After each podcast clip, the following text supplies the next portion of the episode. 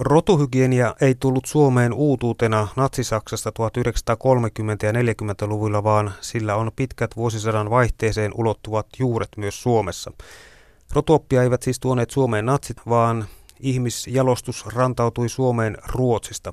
Ensin sitä ryhtyi kannattamaan Pohjanlahden rannikolla asuva ruotsinkielinen porvaristo, mutta myöhemmin ajatusmalli levisi myös korkeasti koulutettuun suomenkieliseen kantaväestöön. Helsingin Sanomissa 19. kesäkuuta 1934 julkaistu artikkeli kuuluu näin. Kaikissa sivistysmaissa on viime vuosikymmeninä esitetty vaatimuksia siitä, että rikollisten tai muuten rotuhygienisesti ala-arvoisten yksilöiden lisäytyminen olisi saatava ehkäistyksi, ja eräissä maissa onkin jo ryhdytty sitä tarkoittaviin lainsäädäntötoimenpiteisiin. Myös Suomessa sterilointikomitea oli asetettu vuonna 1926 ja mietintö valmistunut kolme vuotta myöhemmin. Sen kanta oli selvä. Valtion velvollisuus on perintötekijöiltään huonoksi katsotun, esimerkiksi mielisairaan tai vajaamielisen ihmisaineksen poistaminen. On yhteiskunnan etu, että nämä ihmiset tehdään lisääntymiskelvottomiksi, vaikka he eivät sitä tahtoisi, todettiin sterilointikomitean mietinnössä. Silti lakia ei ollut vielä kahdeksan vuotta myöhemminkään saatu säädettyä. Jo olisi aika. Näin siis Helsingin Sanomissa vuonna 1934. Tekstistä käy ilmi, että Helsingin Sanomat oli ainakin tuolloin 1930-luvulla tässä artikkelissa selkeästi rotuhygienian puolesta puhuja, vai kuinka Tampereen yliopiston Suomen historian dosentti ja filosofian tohtori Markku Mattila.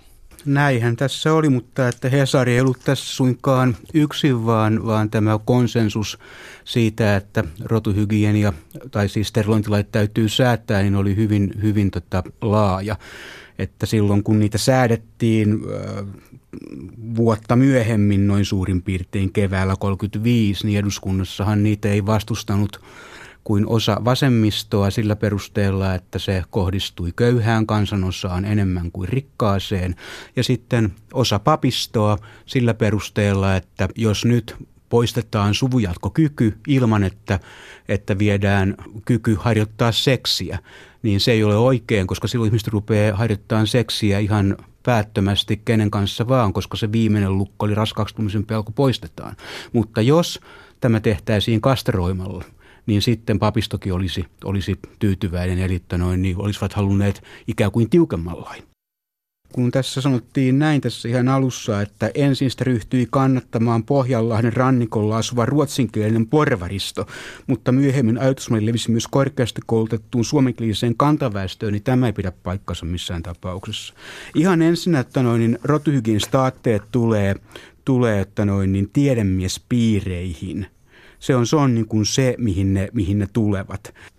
Täältä se tulee. Sitten se tulee niin kuin, niin kuin tiedemiespiirien mukana, filosofien, tiedemiesten, kriminalistien mukana se tulee tällaiseen, että professiopiireihin, siis tällä tarkoitan sitä, että siitä innostuvat ensimmäisenä ää, mielisairaiden kanssa töitä tekevät ja sitten myös niin kuin nykyaikaisella termillä, termillä että niin kuin vajaamielishuoltoa tai kehitysvammahuoltoa työt tekevät se tulee sieltä. Varmaan ei voi millään tavalla kiistää, mutta kyllä nyt joku rooli näillä ruotsalaisillakin oli tämän rotuhygienian rantauttamisessa Suomeen, vai kuinka? Ruotsalaisilla oli sellainen niin rooli, tai sanotaan, että ruotsinkielisillä suomalaisilla, että, että, että jo hyvin, hyvin aikaisessa vaiheessa niin tuonne tota, Svenska litteratursällskappetin yhteyteen perustettiin sellainen toimielin kuin Florinin komitea. Se perustettiin 1900, oliko se nyt 10 joulukuussa. Ja sen juuret on sellainen siinä, että ruotsinkieliset olivat heränneet slatteeseen tilastolliseen faktaan, että ruotsinkielisten määrä Suomessa pienenee. Tämän kylkeisen oli myös sellainen juttu, että poliittinen valta – kun tultiin yksikamarisen eduskuntaan, oli kiinni äänestäjien nuppiluvusta. Ennen yksikamarista eduskuntaa ruotsinkieliset kontrolloivat ainakin 50 prosenttia säätyvaltiopäivistä, koska heillä oli, heillä oli aatelisto ja, ja että noin niin porvaristo. Toisinaan myös papisto. Saattoi olla jopa kolme neljäsosaa. Mutta tästä heidän valtansa romahti yhteen kymmenesosaan. Ja tämä aiheutti paniikkia. Ja, ja Florinin komitean piirissä, joka, oli, joka koostui lääkäreistä ja sitten tota noin, niin Suomen johtavasta geneetikosta, Harri Fiedelleistä, jotka olivat siis kaikki sattumalta ruotsinkielisiä, niin tota, sillä ruvettiin kiinnittää huomioon siihen, että, että onko tämä niin kuin ruotsalaisen väestön, Suomessa ruotsinkielisen väestön elinvoima, onko se niin kuin menossa eteenpäin vai onko se niin kuin taantumassa. Siis degeneroituuko se vai lisääntyykö se.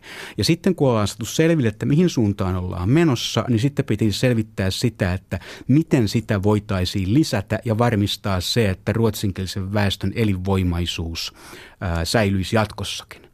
Ja rotuhygienia antoi siihen hyvät evät.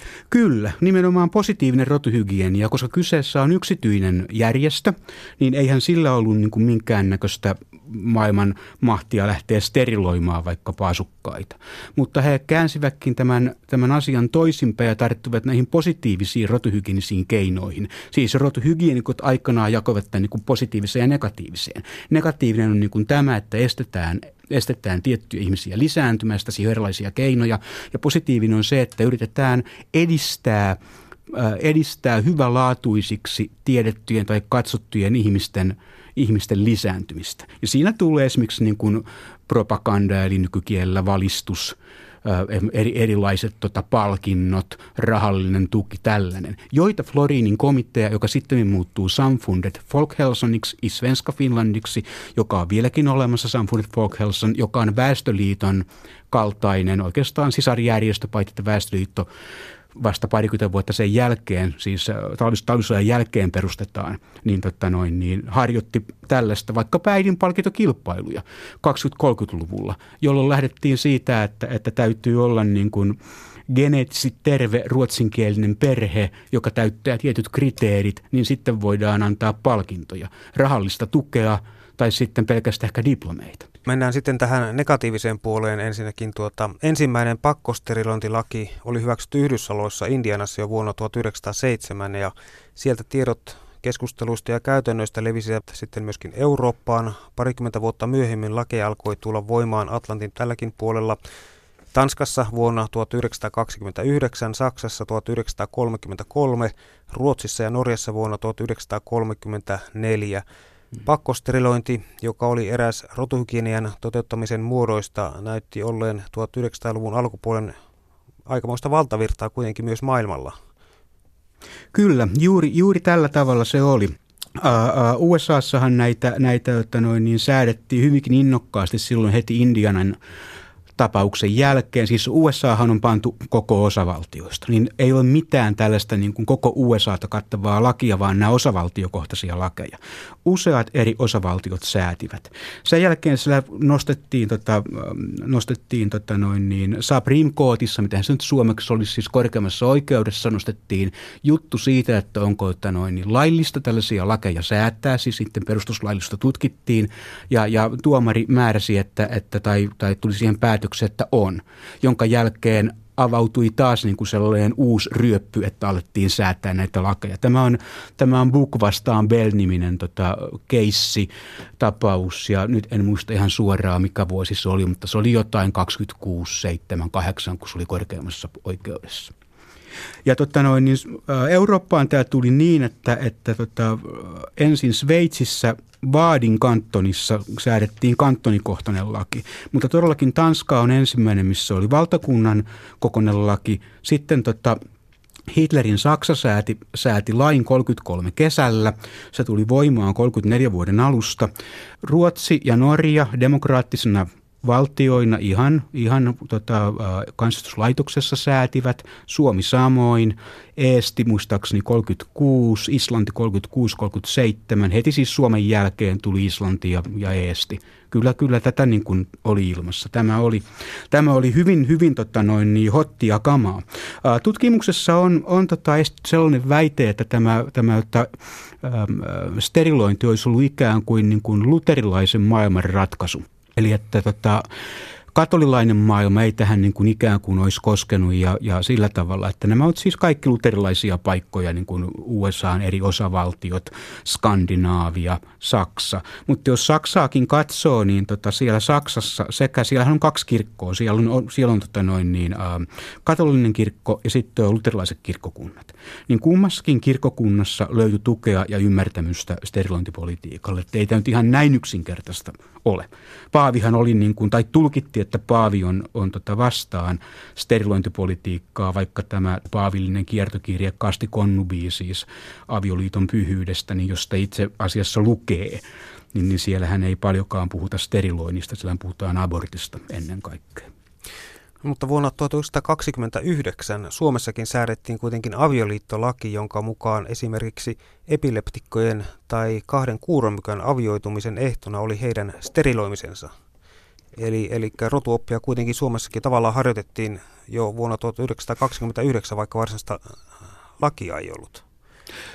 Siis juu, kyllähän rotuhygieniaa harrastettiin ja se oli niin kuin ensimmäinen tota noin, niin tällainen lainsäädännöllinen askel. Siis sterilointikomitea oli, oli istunut ja tehnyt työnsä valmiiksi vuonna 1926, jo muutama vuosi ennemmin kuin avioliittolaki säädetään että, että niin kuin jäljet johtavat syltytehtaalle kyllä sinne, sinne.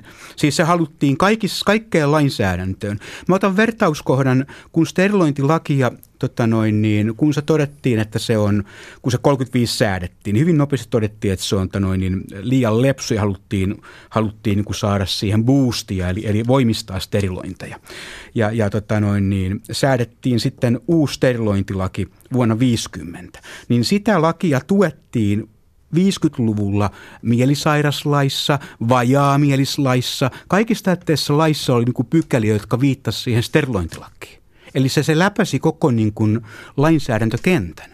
Että kaikki, kaikki lait ikään kuin viittavat samaan suuntaan. Eli ei mikään pikkujuttu sinänsä. Ei, ei. Voisin esimerkiksi sanoa Slotteen keissin, että, että, että noin, kun sterilointikomitea teki työtään, siis joka silloin sai mietinnön valmiiksi, oliko se nyt 26, kun se mietinnö tuli, niin tota, heidän yksi tapansa hankkia materiaali oli se, että he pani kyselyn kaikille Suomen kunnalliskodeille asukkaista. Ja sitten he esittää sillä pitkät pätkät niin kuin tämän tyylisiä tota, tota noin niin, äh, yhteenvetoja, että, että, että Liisa, Liisa X, niin ja niin monta vuotta vanha, perin halukas sukupuoliyhteyteen, perin haluton työntekoon missä niin kuin suoraan niin kuin tulee tämä, että lapsia se kyllä lykkää, mutta töitä se ei niin kuin missään tapauksessa tekisi. Eli siinä, siinä niin kuin kudotaan tätä näkemystä siitä, että nämä tota noin niin, ihmiset, jotka on ajateltu sterilontilain alaisuuteen, ensinnäkin ne on täysin holtittomia seksuaalisesti, ne tekee mitä vaan, kenen kanssa, koska vaan – miten vaan. Ne sikiää kuin kaniinit, joka oli esimerkiksi brittiläisessä tutkimuksessa kymmenkunta vuotta aikaisemmin saatu tulos.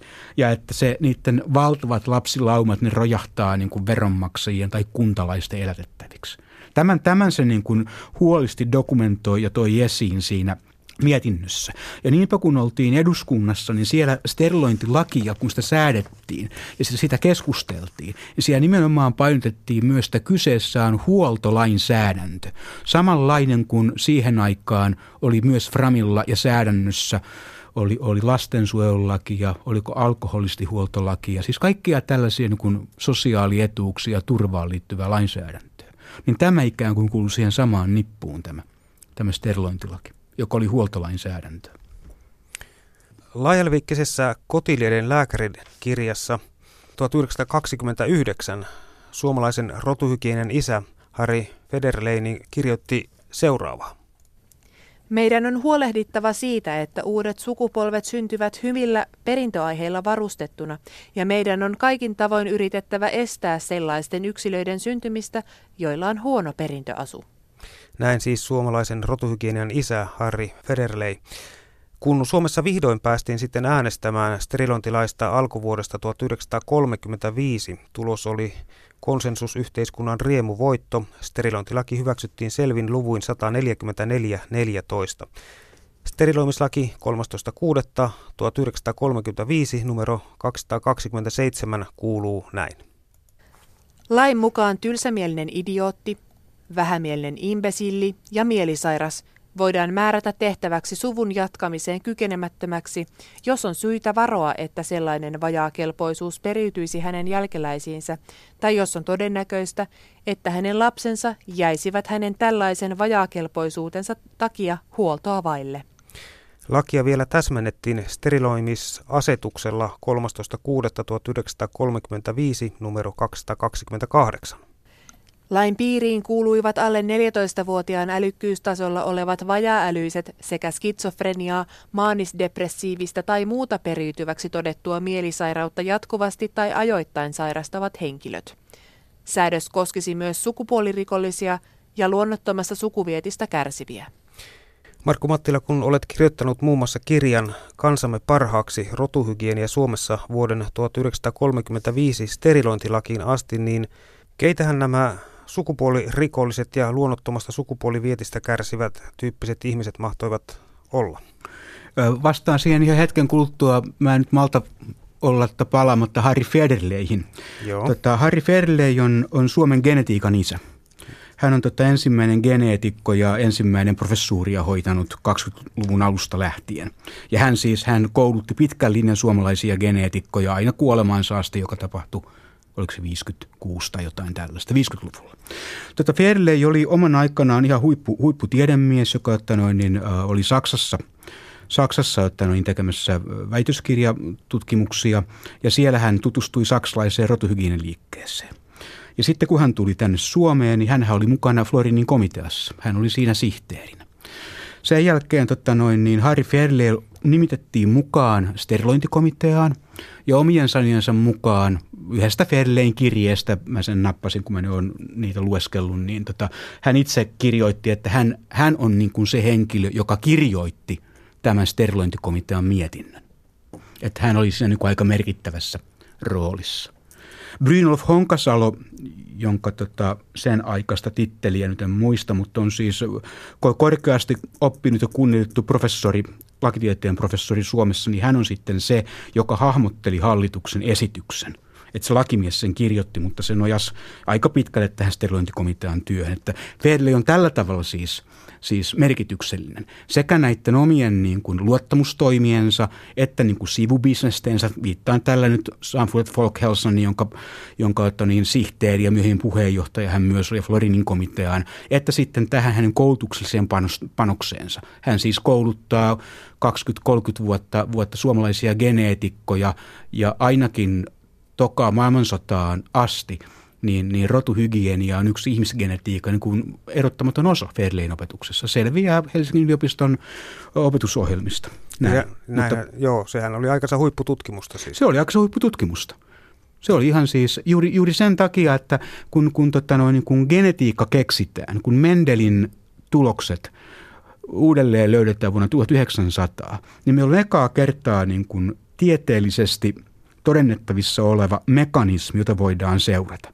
Että miten ihmisen niin kuin perinnölliset taipumukset, miten ne niin kuin siirtyy sukupuolelta toisille. Jonka jälkeen ruvettiin ihan oikeasti vaikkapa nyt tällaisia tota, noin, aika relevanttejakin, relevanttejakin niin kuin tutkimustuloksia tai tutkimuksia tekemässä relevantteja siis omasta näkökulmastaan, että jos meillä on – vaikkapa mustia ihmisiä ja sitten meillä on valkoisia ihmisiä. Että kun ne tekee lapsia keskenään, niin mitä, mitkä siirtyy ja millä tavalla siirtyy ja mikä siirtyy. Esimerkiksi Charles B. Davenport, joka on, joka on keskeisiä nimiä USA-laisessa rotuhygien liikkeessä ja eugenisessa liikkeessä, niin hänen tota, niin yksi teoksensa on ää, Race Crossin Jamaika, missä hän siis jamaikalaisessa väestössä seuraa sitä, miten valkoiset ja mustat pariutuu ja miten sitä seuraa. Hän myös teki sellaisia tutkimuksia, missä, missä hän niin kuin olettaa, että tällainen niin kuin vaellusvietti, siis naisilla on vaellusvietti, että se on geneettistä pohjaa ja miten, se niin kuin, miten tullaan ja löydetään se geeni, että miten se kulkee suvussa, et cetera. Esimerkiksi. Tai hänen mukaansa tota, noin niin, merimiehillä on erityinen merelle vetävä geeni. no, mutta ne oli, ne oli oman aikanaan siis ollut mitään huuhaajia eikä hurukkoja, vaan ne oli niin kuin tieteen terävintä kärkeä. Mutta eräs ongelmahan tuli just ilmeisestikin siitä, että kun lähdettiin viemään tätä genetiikkaa niin kuin lainsäädäntöön, kun otetaan nyt esimerkiksi tämä Suomen steriloimislaki ja asetus, niin tuota, mm-hmm. kun on tällaista luonnehdintaa kuin sukupuolirikollinen ja luonnottomasta sukuvietistä kärsivä. Kyllä. Niin voitko hivenen täsmentää, että mitä Joo. Täsmennä. Joo. Ihan, ihan ensin, että noin, niin tässä, tässä oli mun tulkintani mukaan, tässä oli niin kuin taustalla sekaannus. Tota, tässä ajettiin samaan lakiin sterilointia ja kastrointia. Ja se, että tässä on taustalla sekaannus, selviää siitä, että kun tätä lakia uudistetaan vuonna 50, niin sterilointi ja kastrointi erotetaan toisistaan. Ja tämä, tämä kastrointi, mikä tässä nyt on, tämä, tämä, nämä sukupuolirikolliset ja muut, niin se oli nimenomaan niin kuin punitatiivista, eli, eli rankaisemiseen pyrkivää. Ja sen taustana oli se, että tota noin, niin silloin 30-luvulla oli ollut muutamia tota, kuohuttavia lapsenraiskaustapauksia Helsingissä, mistä oli uutisoitu. Ja silloin esimerkiksi että noin, niin, uh, naisjärjestöt tarttuivat tähän ja he vaativat sterilointilakiin lapsen raiskaajien kastroimista. Ja he saivat sen sinne. Ja se on juuri tämä, tämä sukupuolirikollinen ja luonnottoman sukuvietin, sukuvietintä omaava. Näillä ajateltiin raiskaajia, lapsiin sekautujia, väkivaltarikollisia, sellaisia väkivaltarikollisia, jotka eivät tota noin, niin pelkästään raiskaa, vaan siihen liittyy myös niin kuin väkivalta, jopa murhaaminen. Siis he raiskaavat ja murhaavat, tai ensin murhaavat ja sitten raiskaavat.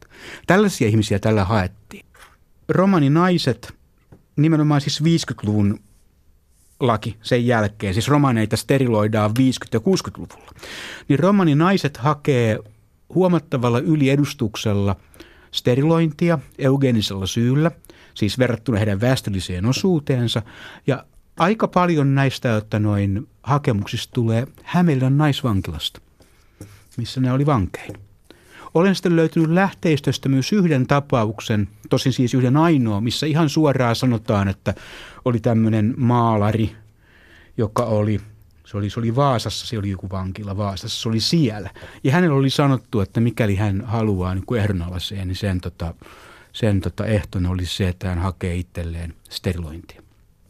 Eli kyllä tällaista niin kuin painostusta Suomessa on harrastettu – ja sitä on harrastettu muuallakin, siis Tanskassa, Ruotsissa, Amerikassa. Meillä on tietoa tutkimuskirjallisuudesta, mutta että tästä ei ole niin kuin, tästä ei, tähän on vaikea päästä kiinni, koska se, harrast, se tästä tehtiin niin kuin pikkusen sillä niin kuin mutkan kautta. Mutta että kyllä mun näkemykseni on se, että, että tätä, tätä ihan varmasti niin harrastettiin. Ja juuri esimerkiksi vaikkapa sen takia, että mun on vaikea ymmärtää, miksi yhtäkkiä niin kuin Hämeenlinnan – naisvankilasta, joka siis on ainoa naisvankila Suomessa. Kaikki naiset, paitsi sitten nuorisovankilassa istuvat, jotka istu, istu Keravalla, mutta niitä tuli vähän. Siis kaikki aikuiset naiset istu Hämeenlinnassa. Että miksi sieltä tulee, ja nimenomaan niin kuin romaninaisten, ei sieltä tule valkolaisnaista hakemuksia. Se kyllä kertoo tietenkin, tietenkin aika paljon, paljon kyllä. asiasta. Äh, mutta kuitenkin steriloimislaki oli olemassa ja, ja tuota, se oli ihan luvanvaraista toimintaa. Joo, kyllä, kyllä, kyllä. Siis nimenomaan nämä, nämä oli niin kuin itse haettuja itse haettuja, mutta että, että se, että esimerkiksi äh, tuolla noin niin, äh, tanskalaisessa tutkimuksessa tiedetään, Lene Kohin tutkimuksessa tiedetään, että Tanskassa tehtiin sitä, että sillä uhkailtiin sosiaalitukien poisottamisella tyyliin. Jos sinä et nyt mene ja hae itsellesi tätä sterilointia ja, ja suorita sitä itsellesi, niin sinulta viedään sosiaalituet. Ja oliko jopa niin, että uhkailtiin lasten huostaanotolla, että lapsekin lähtee. Että aikamoista pakottamista se kuitenkin on osittain ollut. Aikalaista pakottamista, mikä johtaa taas sitten siihen, että, että huoltaja, siis sen pieni anekdootti, että huoltaja lehdessä, että noin 50-luvulla niin tota, eräs tällainen keskeinen suomalainen huolto, huoltotyön ministeritason virkamies sanoi, että, että tota, suurin piirtein näin sitten nyt vapaasti, että, että, että nainen on, on tota noin niin, hänet saadaan suostumaan sterilointiin – melko helposti, kunhan asia hänelle vain oikein esitetään. Mikä, mikä niin kuin näiden valossa niin tuo jonkinnäköisen kaksoisvalaistuksen, se oikein esittäminen saattaa olla myös niin kuin, hän saattoi ehkä viitata tähänkin, en tiedä viittasiko, mutta se voi ymmärtää, että viitataan myös tähän, että esitetään oikein. Siis tehdään tarjous, mistä et voi kieltäytyä. Ja jos on vain huonoja vaihtoehtoja. Niin. Hyvin usein olen kuullut esittävän väitteen siitä, että tämä olisi Suomessa – Suomessa kohdistettu nimenomaan homoseksuaaleihin. Ja tämä ei pidä paikkansa, tämä on enemmänkin myytti. Tällä nyt homoseksuaalismin kanssa ja heitä, heitä niin kuin tässä ei haettu, vaan haettiin juuri niin kuin näitä, mitä mä äsken luettelin, raiskaajia, lapsen raiskaajia, väkivaltarikollisia. oliko se jo 80-luvulla, kun meille julkaistiin sellainen kirja, nimimerkki Kim Bentsin kirjoittama kirja kuin Kastruoitu, vai oliko 90-luvun alussa? Tämä Bents on nimimerkki Tota, mulla oli yksi gradun tekijä, joka tämän Bentsin sai haastatteluun. Ja tota noin, niin, äh, hänen haastattelunsa pohjalta sitten se ei ole Bentsin oma tarina, vaan se oli Bentsin, tämä nimimerkkikin Bentsin jonkun sukulaismiehen tarina.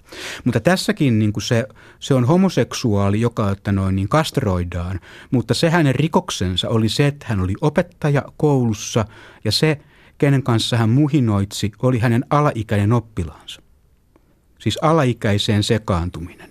Vieläpä siinä asemassa, että olet, tota noin, niin, olet niin kuin valtasuhteessa. Tämä on nykypäivän niin kuin laissakin tämä on raskauttava asianhaara, jos opettaja sekaantuu oppilaaseen, koska siinä on tämä valtasuhde. Ja tämä oli se primääri syy, minkä takia hänet sitten niin kuin tuomittiin noin niin kastroitavaksi. Jos hän olisi sekaantunut tyttöoppilaaseen, se olisi ollut aivan sama proseduuri. Eli tämä homoseksuaalisuus oli tässä niin kuin sillä ole niin minkäännäköistä erityistä asemaa tai vaikutusta. Sori, että joudun murskaamaan myyttejä. Ei, nimenomaan sen takia sinua haastattelen, että näin kävisi. Toinen ongelma tietenkin on, kun vietiin tätä genetiikkaa niin taloustieteeseen. Joo. Tässä taisi olla taustalla ainakin osittain lama ja Euroopan talouskurimus. Oli, oli. Tämähän on tota noin niin, esimerkiksi ähm, saksankielisessä tutkimuksessa hyvinkin tutkittu. Siis Saksassa, saksankielisessä Euroopassa, Itävallassa ja Saksassahan rakennettiin samanlaista hyvinvointivaltioa kuin tota noin, Skandinaviassa. Ja, ja tällainen hyvinvointivaltio, missä niin kuin etuudet laajenee ja, ja tota noin, sosiaalivakuutukset ja muut tulee yhä laajempien, laajempien tota noin, niin, ulottuville, niin se vaati – ainakin loogisesti, mutta myös varmaan rahallisesti, niin sen, että tämä etuuksien, se joukko, joka etuuksia nauttii, se pienenee. Ja sieltä haluttiin niin kuin pois se huono geneettinen aines, joka tuottaisi rikollisia, prostituoituja, vähämielisiä, sairaita, laitoksissa pidettäviä ihmisiä. Tämä on näkyvissä niin, totta, tästä on ainakin Itävallan osalta tehty yksi, yksi tutkimus, saksalaistutkimuskirjasta löytyy systeemeitä tästä, kuin myös sitten skandinaavisesta että noin tutkimuskirjallisuudesta, mutta se, se, niin kuin, se linkki menee näin. Mä oon itse kirjoittanut tästä vuonna 2001-2002 kansalaisuus- ja kansanterveyskirjassa julkaistussa artikkelissa rotuhygienia ja kansalaisuus. Siitä en malta olla sanomatta muuten, että kun sitä artikkelia tein, niin huomasin myöskin sen, että, että siis on myytti sanoa, että Suomessa oli niin kuin yleinen ja yhtäläinen äänioikeus. Sieltähän oli rajattu paljon paljon ihmisiä ulos. On arvio, että noin 10 prosenttia kansasta olisi ulos rajattu. Esimerkiksi kaikki sosiaalihuoltoa nauttivat. Kun sä nautit sosiaalihuoltoa, niin sä jouduit sosiaalihuollon holhouksen alaiseksi ja lainsäädännön mukaan holhouksen alaisella ei ollut äänioikeutta. Eli se äänioikeus äänioikeuden vieminen kohdistui niihin samoihin ihmisiin, johon kohdistui myös sterilointipolitiikka tai joihin sen ajateltiin kohdistuvan. Lain piiriin kuuluvat alle 14-vuotiaan älykkyystasolla olevat vajaa-älyset, niin tuota, kukahan sen nyt määritteli vai mikä hän? Lääkäri. Tota, jo ihan silloin alussa, kun sterilointi laki oli säädetty, että ruvettiin tätä, tätä niin kuin proseduuria selvittelemään. Se sterilointiluvan, tai anteeksi, sterilointi, noin, niin määräyksen, joka oli siis pakko, määräys, siis siinä, siihen ei, ei tarvittu suostumusta. Ja sitten oli sterilointilupa, jonka sai itse jos haki. Jos vaikka tunsi, että avioliitossaan saisi vajaakelpoisia jälkeläisiä, sai itse hakea itselleen lupaa. Niin, niin nämä totta, niin myönsi lääkintöhallitus.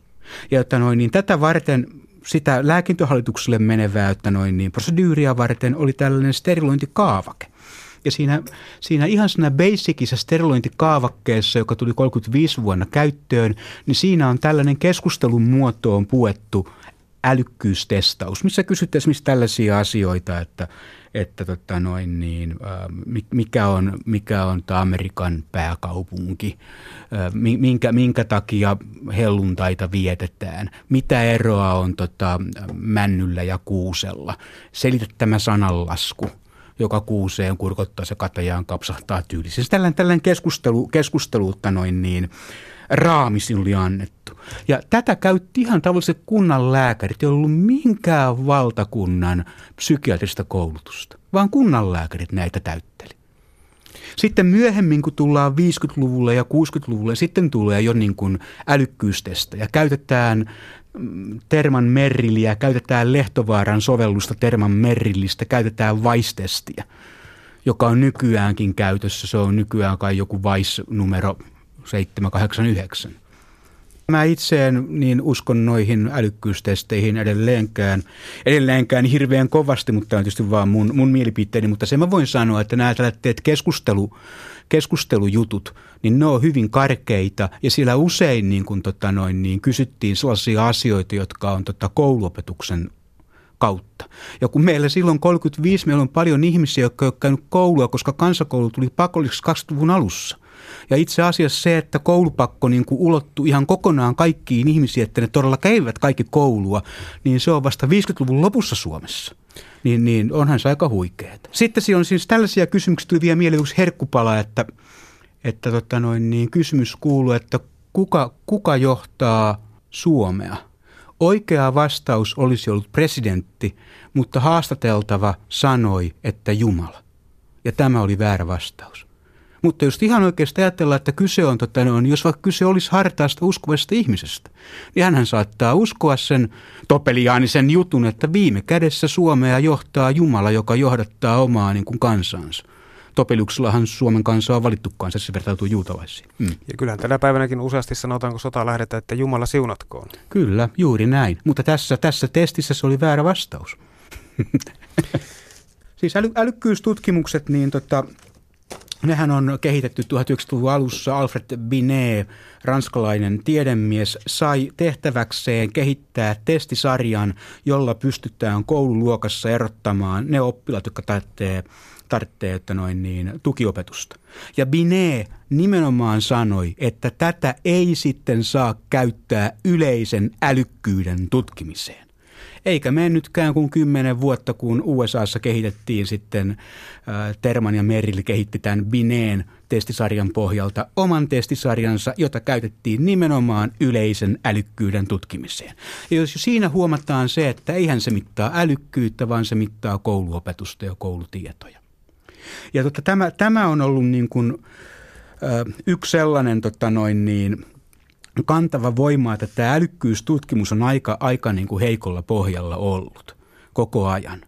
Ja, ja tota, no, niin tässä suomalaisessa kontekstissa esimerkiksi niin jo 60-luvulla havaittiin, että, että, että Helsingissä mielenterveystoimistossa oli mielenterveystoimiston potilaita oli älykkyysmitattu ja niitä oli sitten siellä pantu, että ei, ei niin kuin täysin älykkäitä, siis alta, alta niin kuin normaali älykkyysosamäärän.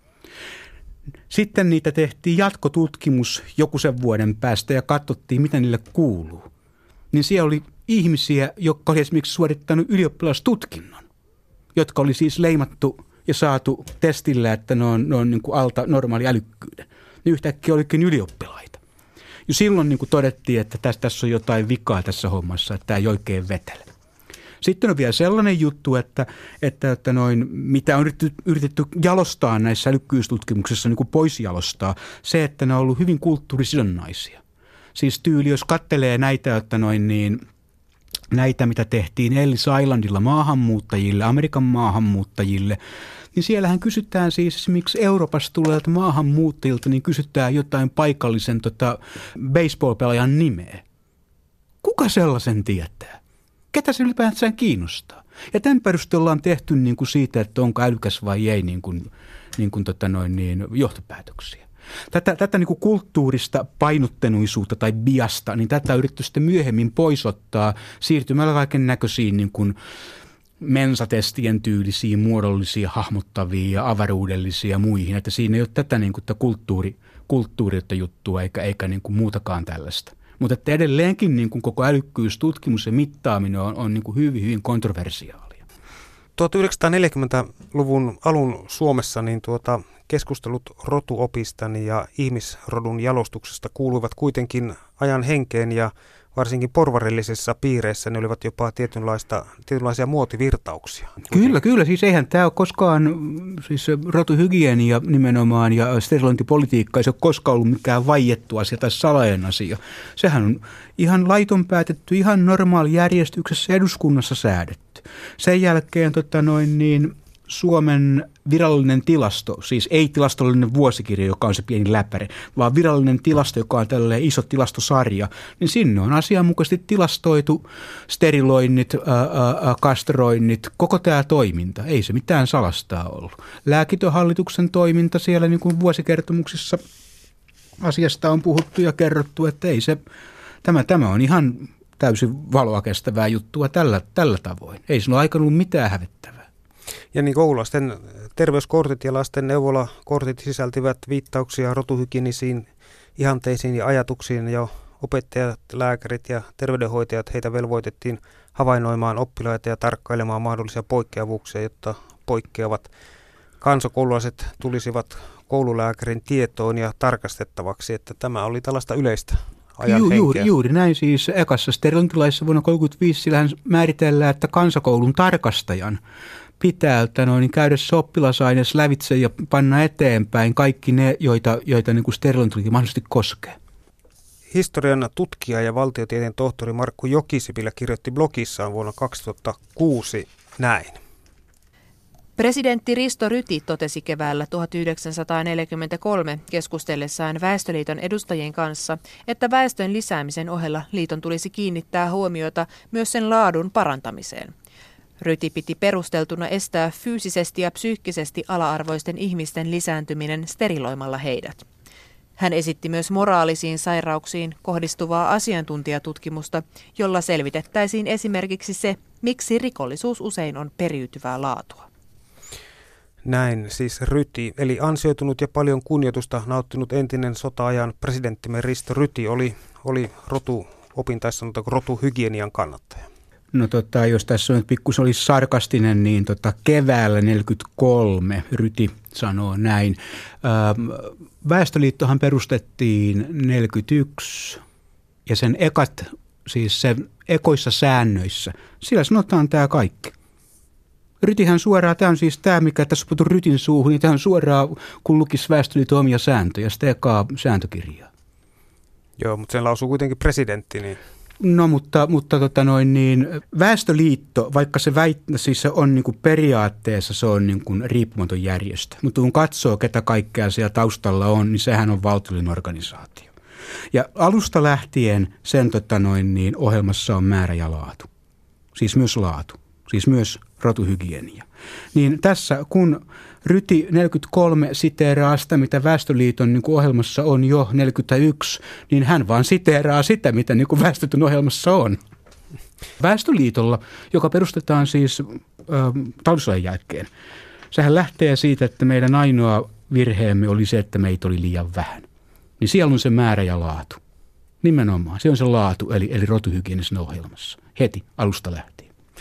Kun toinen maailmasta loppui ja Saksa hävisi sodan sekä saatiin selville se, miten Saksa oli rotuhygieniaa toteuttanut. Maa toisensa jälkeen alkoi painaa rotuoppia ihmisselostusajattelua taka-alalle. Pakkosterilisaatiota Suomessa tehtiin kuitenkin aina vuoteen 1970 asti. Tampereen yliopiston Suomen historian dosentti ja filosofian tohtori Markku Mattila. Mitä voimme tässä edellä puhutusta oppia vastaisuuden varalla? No mä nyt en tiedä, mitä pitäisi oppia tai voi oppia vastaisuuden varalle, mutta tähän, tähän voin sanoa, että, että noin, niin silloin kun, kun tota Nürnbergissä käytiin oikeutta, niin silloinhan nimenomaan että Saksasta sterilointipolitiikkaa ei katsottu niin kuin natsilaiseksi kauheudeksi. Ja miksi ei? Sen takia, että sitä harrastettiin satteissa suurissa voittajavaltioissa, kuten USAssa. USAssakin nämä sterilointipolitiikat, nämä menee 80-luvulla asti. Sen takia Saksaa ei voitu, niin kuin, tai sitä ei syytetty tästä, että rotuhygieni ja pakkosterilointipolitiikka on natsilaista. Koska tämä oli menossa myös voittajavaltioissa ja muutamassa muussa valtiossa, joka ei ollut esimerkiksi sotaa osallistunut, kuten Ruotsissa. Pakkosteriloinnit poistaa Ruotsin lainsäädännöstä vuonna 1975. Ja tämä, tämä johtaa, siis Nürnbergin oikeudenkäynnit ja, ja tämä niin kuin Häslinkin johtaa kyllä siihen, että tämä, niin kuin tämä sanasta rotuhygienia, siitä aletaan luopua. Ja esimerkiksi tuo anglosaksinen maailma tekee sen jyrkän pesäeron, että ruvetaan puhumaan, että tämä meidän eugeniikkamme on täysin eri asia kuin Saksassa harjoitettu rotuhygienia mikä ei pidä paikkansa, se on ihan täysin sama asia. Mutta he aloittavat tämän diskurssin. Ja Suomessa ja Ruotsissa vaihdetaan sanoja, ruvetaan puhumaan enemmän, totta noin, niin Suomessa, äh, Ruotsissa aletaan puhua tuosta arvshygien, siis perintöhygieniasta, raashygienin asemasta. Vaihdetaan termiä. Asia pysyy, termiä vaihdetaan.